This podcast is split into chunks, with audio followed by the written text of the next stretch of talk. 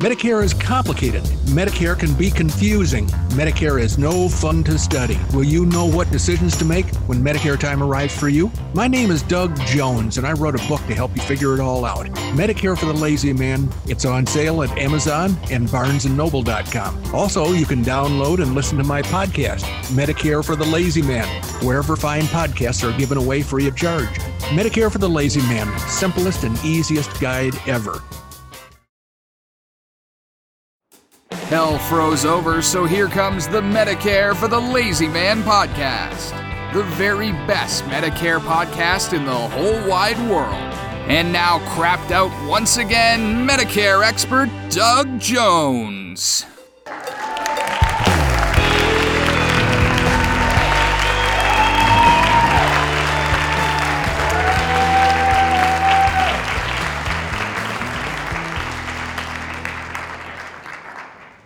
Oh boy, it is another exciting, thrill-packed episode of the Medicare for the Lazy Man podcast. Thank you so much for joining us, ladies and gentlemen. It is a wonderful, wonderful event in my life when I can share my Medicare knowledge with a bunch of avid listeners like you. So thank you so much for joining us today. I generally like to share my Medicare knowledge with people by encouraging them to buy my book, Medicare for the Lazy Man, and the current edition is 2023. If you're listening to this in the year 2023 and you'd like to acquire my book, you can go to Amazon.com or you can go to BarnesandNoble.com and put the title of the book into the search window, Medicare for the Lazy Man 2023. Don't forget the numbers, because if you don't put the numbers in, you're likely to wind up with an older version, and you want to have the most current version.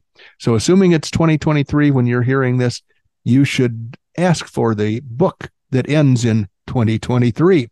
And then once you are shown the book on the sales page that you'll find, you'll have your choice. At least when you go to Amazon, you're going to have your choice. You're going to be able to listen to the book. You're going to be able to read the book on your Kindle, your e-reader. That's going to be a very, very cost-effective purchase. It's going to cost you about $3.80 to purchase the Kindle ebook, or you can get the paperback. That is the most commonly purchased edition of the book.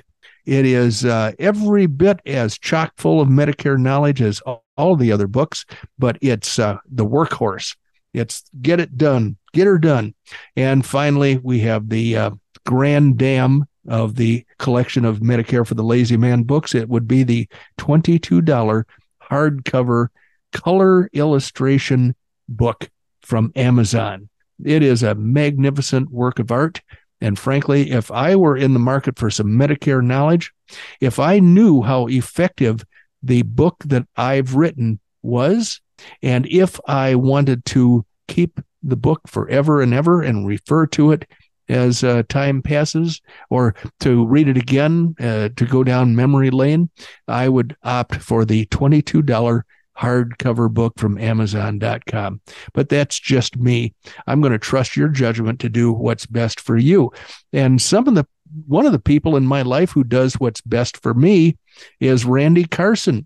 He had an exciting encounter with Mother Nature recently, and I bet he's just really anxious to share it with you, the audience members. Hiya, Randy.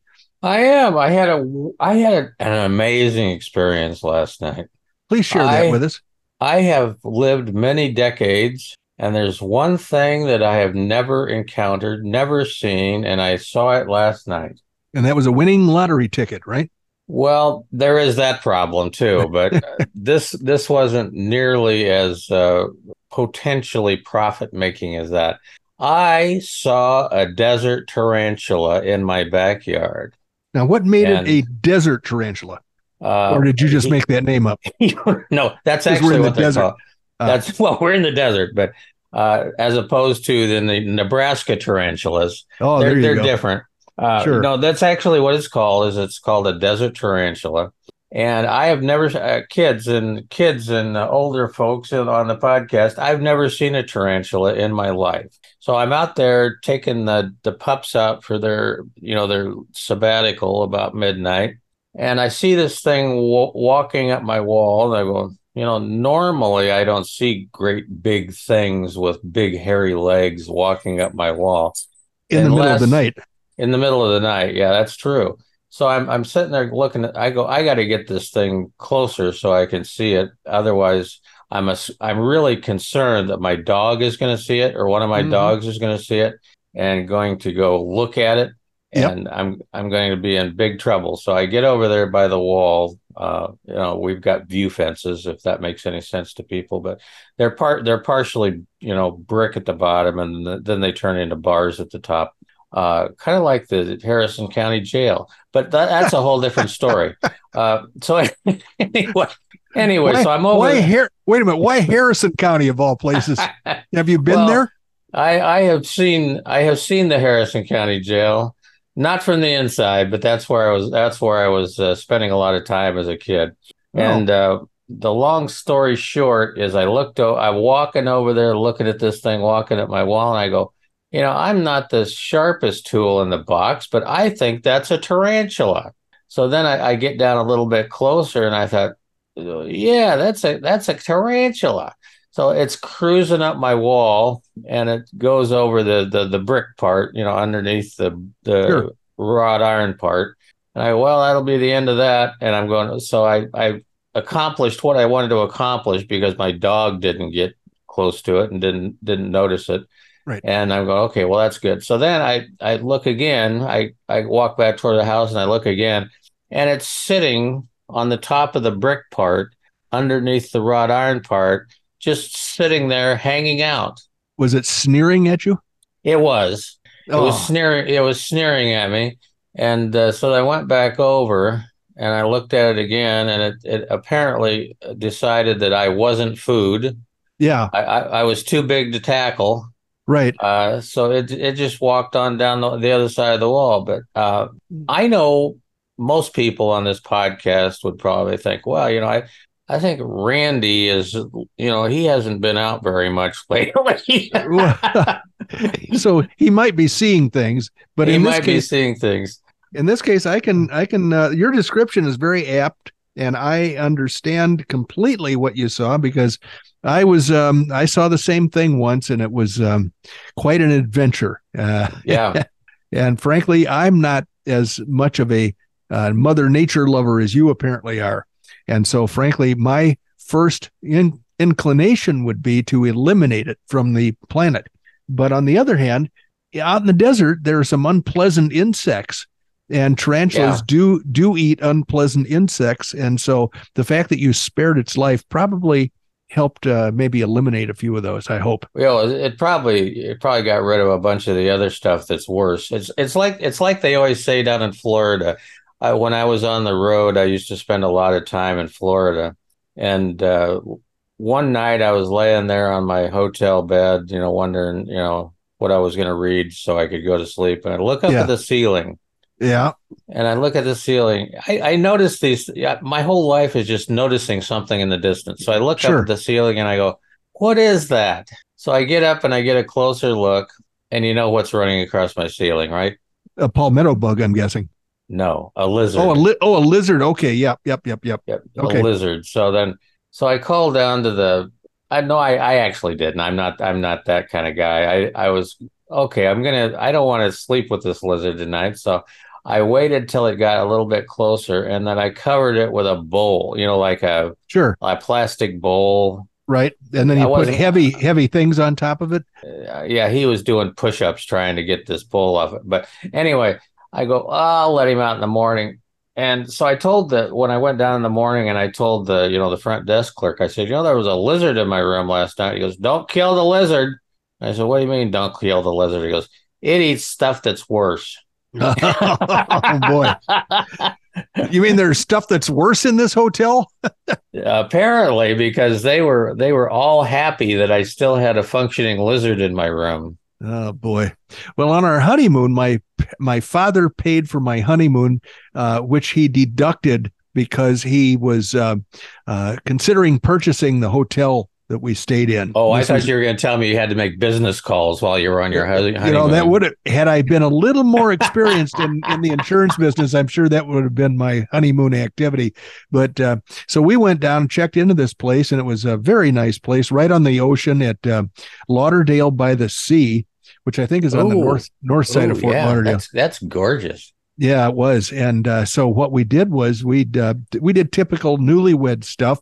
And one morning, you know, knock, knock, knock. And yes, well, here to spray. I guess they just went and sprayed all the rooms, and all the guests are happy to see them.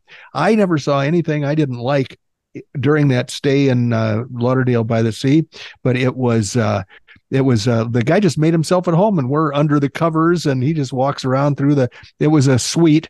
And so he went through all the rooms and sprayed all around the baseboards and everything else, said, okay, thank you, and left.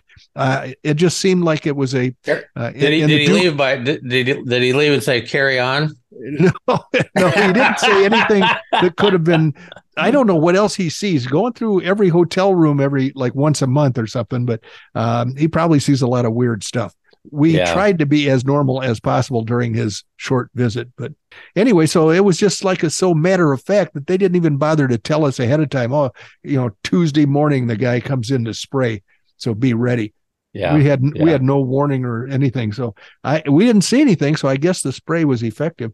Well, apparently the hotel I was in was a little bit more nature friendly, and they wanted it to be taken care of by wild lizards running through your rooms. Yeah.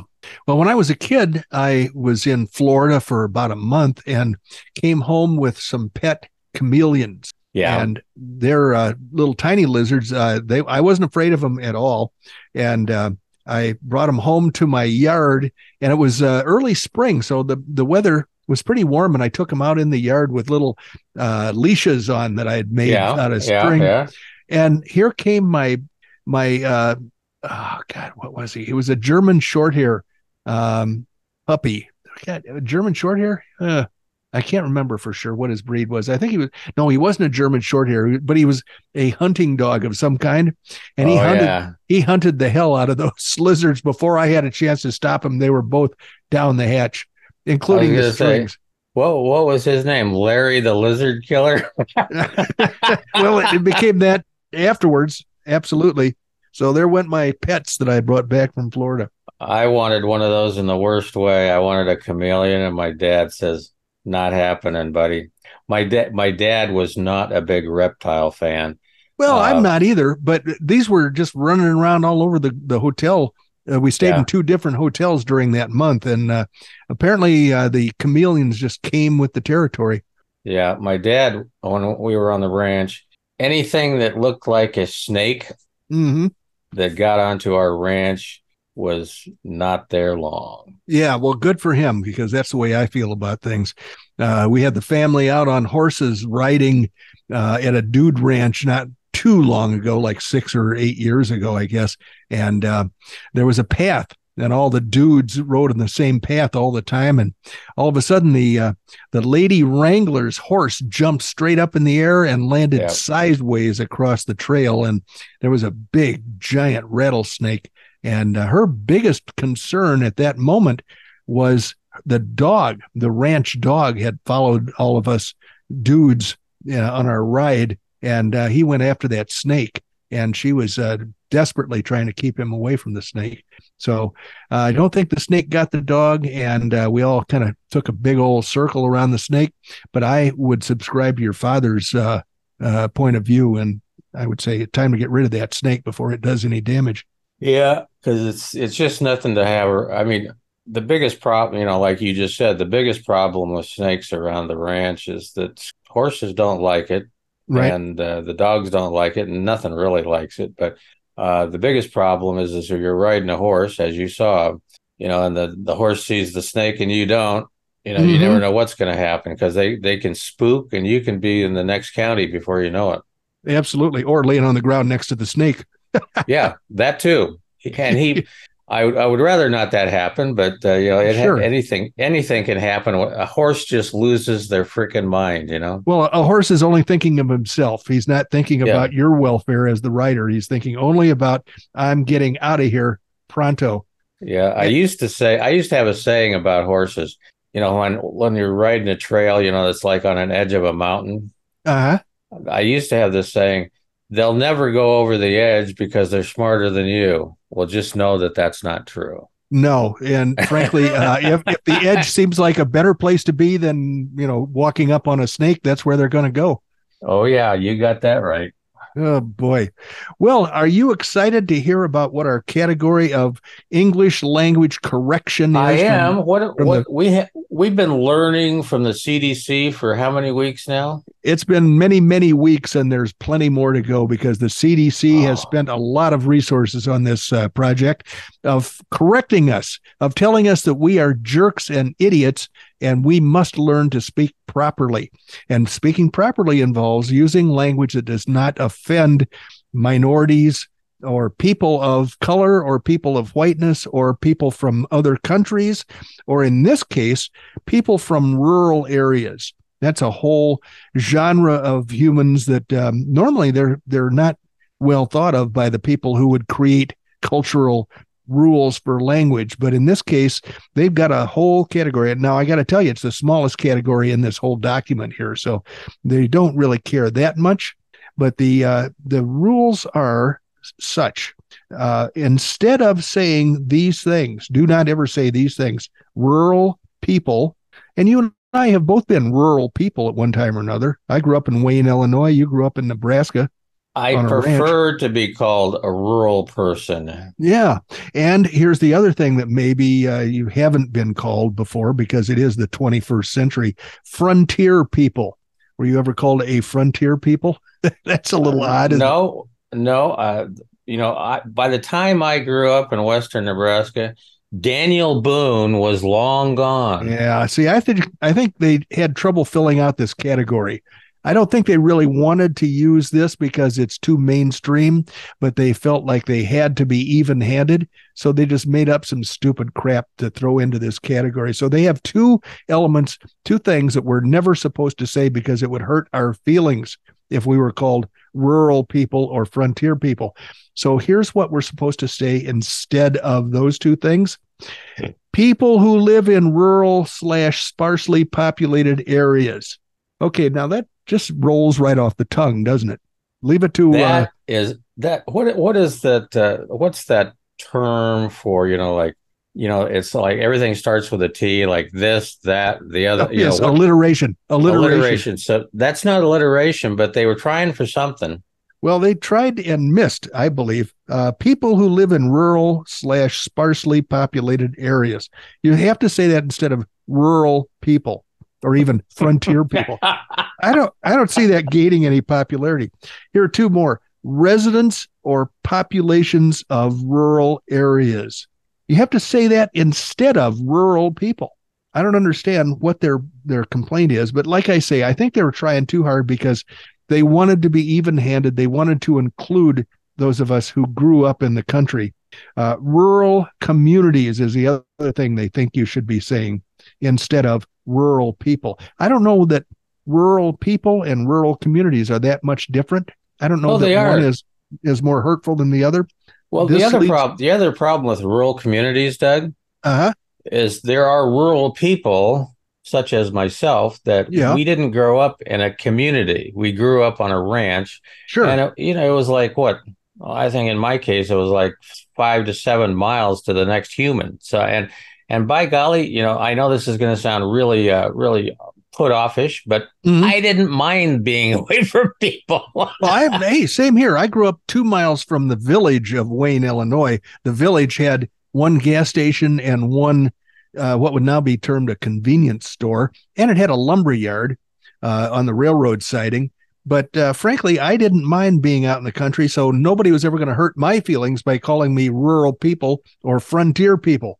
But that, of course, was Illinois, and the frontier was long gone. So I believe this category was very tiny because they tried really hard to be inclusive and to include people who likely don't share their political persuasion. Now, I'm just going to give a little tip. Our next episode is going to be chock full of CDC suggestions and rule changes, because the category that we're going to be dealing with instead of rural is going to be sexual orientation and gender identity. Boy, do they have a lot to say about that. I'll be right back. I got to go have lunch. Well, this is Steve's favorite category. You know that he turned right to this page. Just, I could tell that because he asked me, or he made a comment about their classification. So we're going to be treading on Steve's hallowed ground when we actually discuss their category of sexual orientation and gender identity. And if you want to leave the room, I don't blame you. I kind of wish I could too, but that's really not possible. All righty, let's talk Medicare, shall we? That's what we're here for, and we have managed to burn up a lot of our time. That I don't know. I think this timer of mine goes faster at the beginning of the podcast episode because I'm always shocked at what it says we've been, how much time we've spent. There are two categories of Medicare benefits that people often get confused. I'm going to forever end that confusion, and I'm sure that people from now on will have a clear understanding of these two things and the differences between them. The first item is the Welcome to Medicare preventive visit, and I've got a whole description right from Medicare.gov.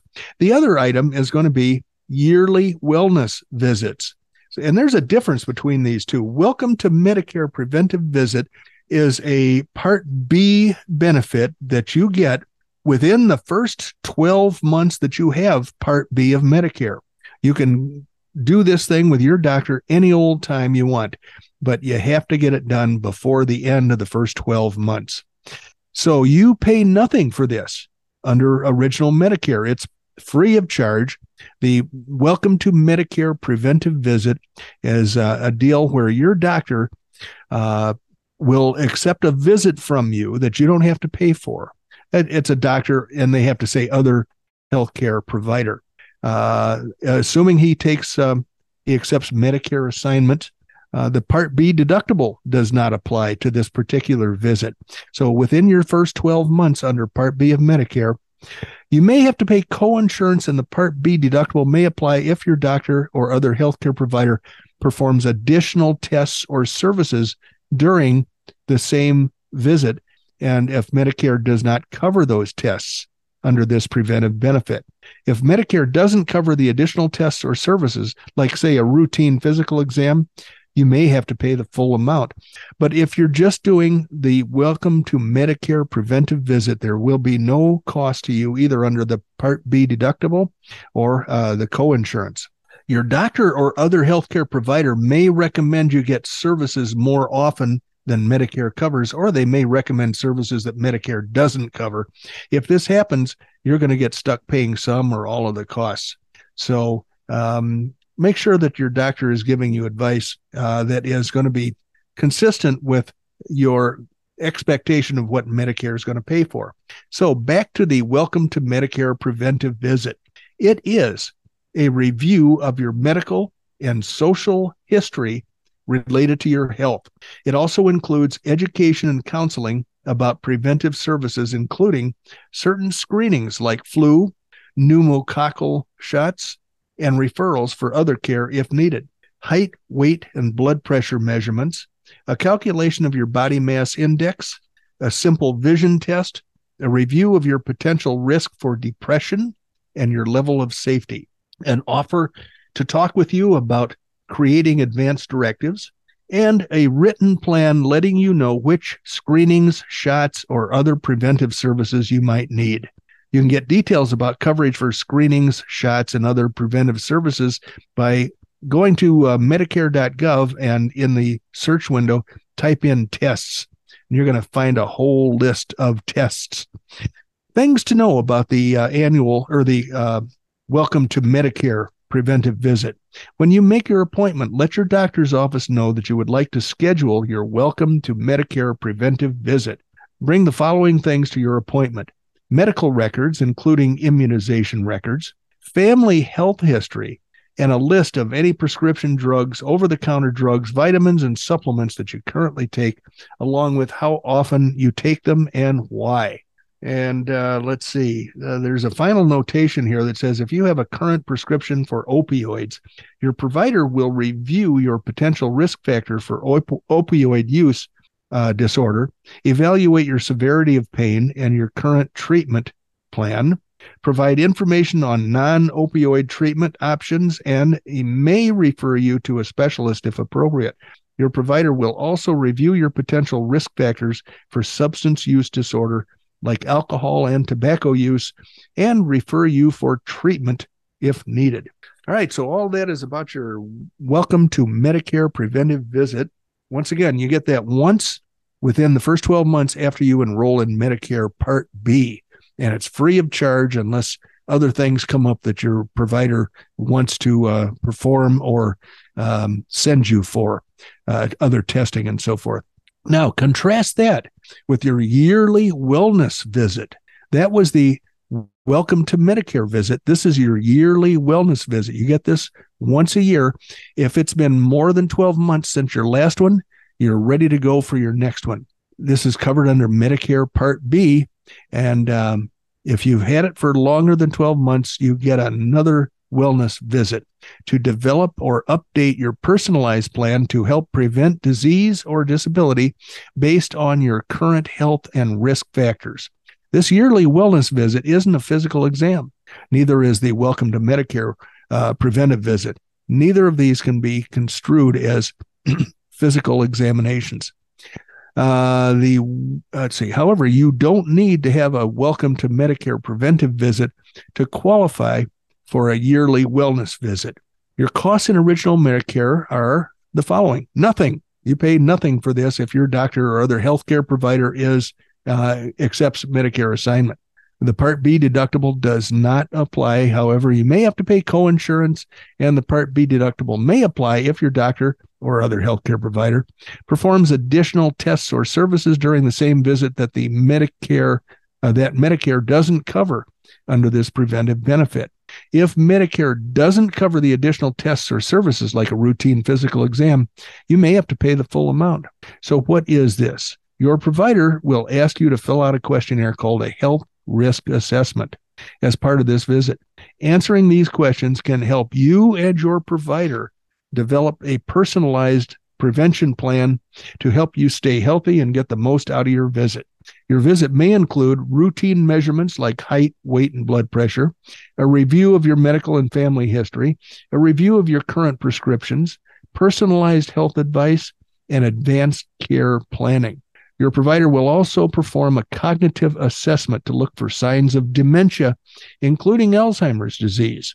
Signs of cognitive impairment may include trouble remembering, trouble learning new things, trouble concentrating, managing your finances, and making decisions about your everyday life. If your provider thinks you may have cognitive impairment, Medicare covers a separate visit to do more thorough examination and review of your cognitive function, and to check for conditions like dementia, depression, anxiety, or delirium, and design a care plan.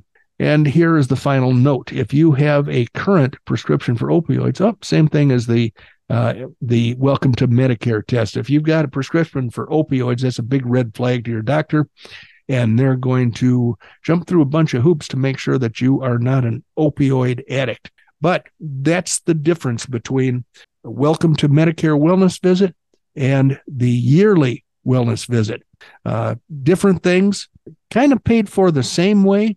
Pretty much if you go to a doctor that accepts Medicare assignment, you're not going to pay anything unless this guy is creative enough to maybe line you up for a whole bunch of other examinations that you will wind up paying for. But maybe you'll need that stuff anyway. So that's Medicare considers this a pretty good deal, but don't ever mistake either one of these things for routine physical exams. And by golly, I don't even think, I don't know if the crickets have chirped, but we have come in under the wire on this one, 29 minutes. That's a new world record for me. That is. The crickets have chirped, but I usually break it off before they go for it. So yeah, the crickets have chirped, but I was going to ask you a question on the yearly wellness visit. Yeah, yearly wellness is one of the visits. Welcome to Medicare is the other one. So okay. On the yearly wellness visit, is it a bad sign when you walk into your doctor's office and he looks up with a surprised look on his face and says, "You're still around?" Well, that would be a bad sign unless he needs patients. If he needs revenue, he's going to be glad to see you. Oh, boy, you're still around. It'll be a different enunciation of that phrase or that question, but there'll be more joy in his voice. Ah, you're still around. I can get some more money from the government to have a wellness visit with you. Yeah, every time he tells me to do something, you know, this or that or the other thing, I go, will I still be able to play piano? I did that once. I'm so proud of myself. I accidentally smashed the tip of my index finger on my left hand, and so I went to the emergency room, and there was this doctor there from a foreign country in Asia. This was like 30 years ago, so this was kind of a rare occurrence in our little town. But he had the nurse take x-rays of my finger, and then he showed me the x-ray results, which were that the bone in my finger was smashed and kind of pulled apart, but it would heal by itself just fine. And in his heavily accented Hindi language, I said, well, doctor, will I be able to play the piano when it heals? And the nurse was going, trying not to laugh because she knew what was coming. She knew where it was going. Absolutely. Absolutely. She didn't want to burst out laughing, but she was trying hard not to. And the doctor was very solicitous.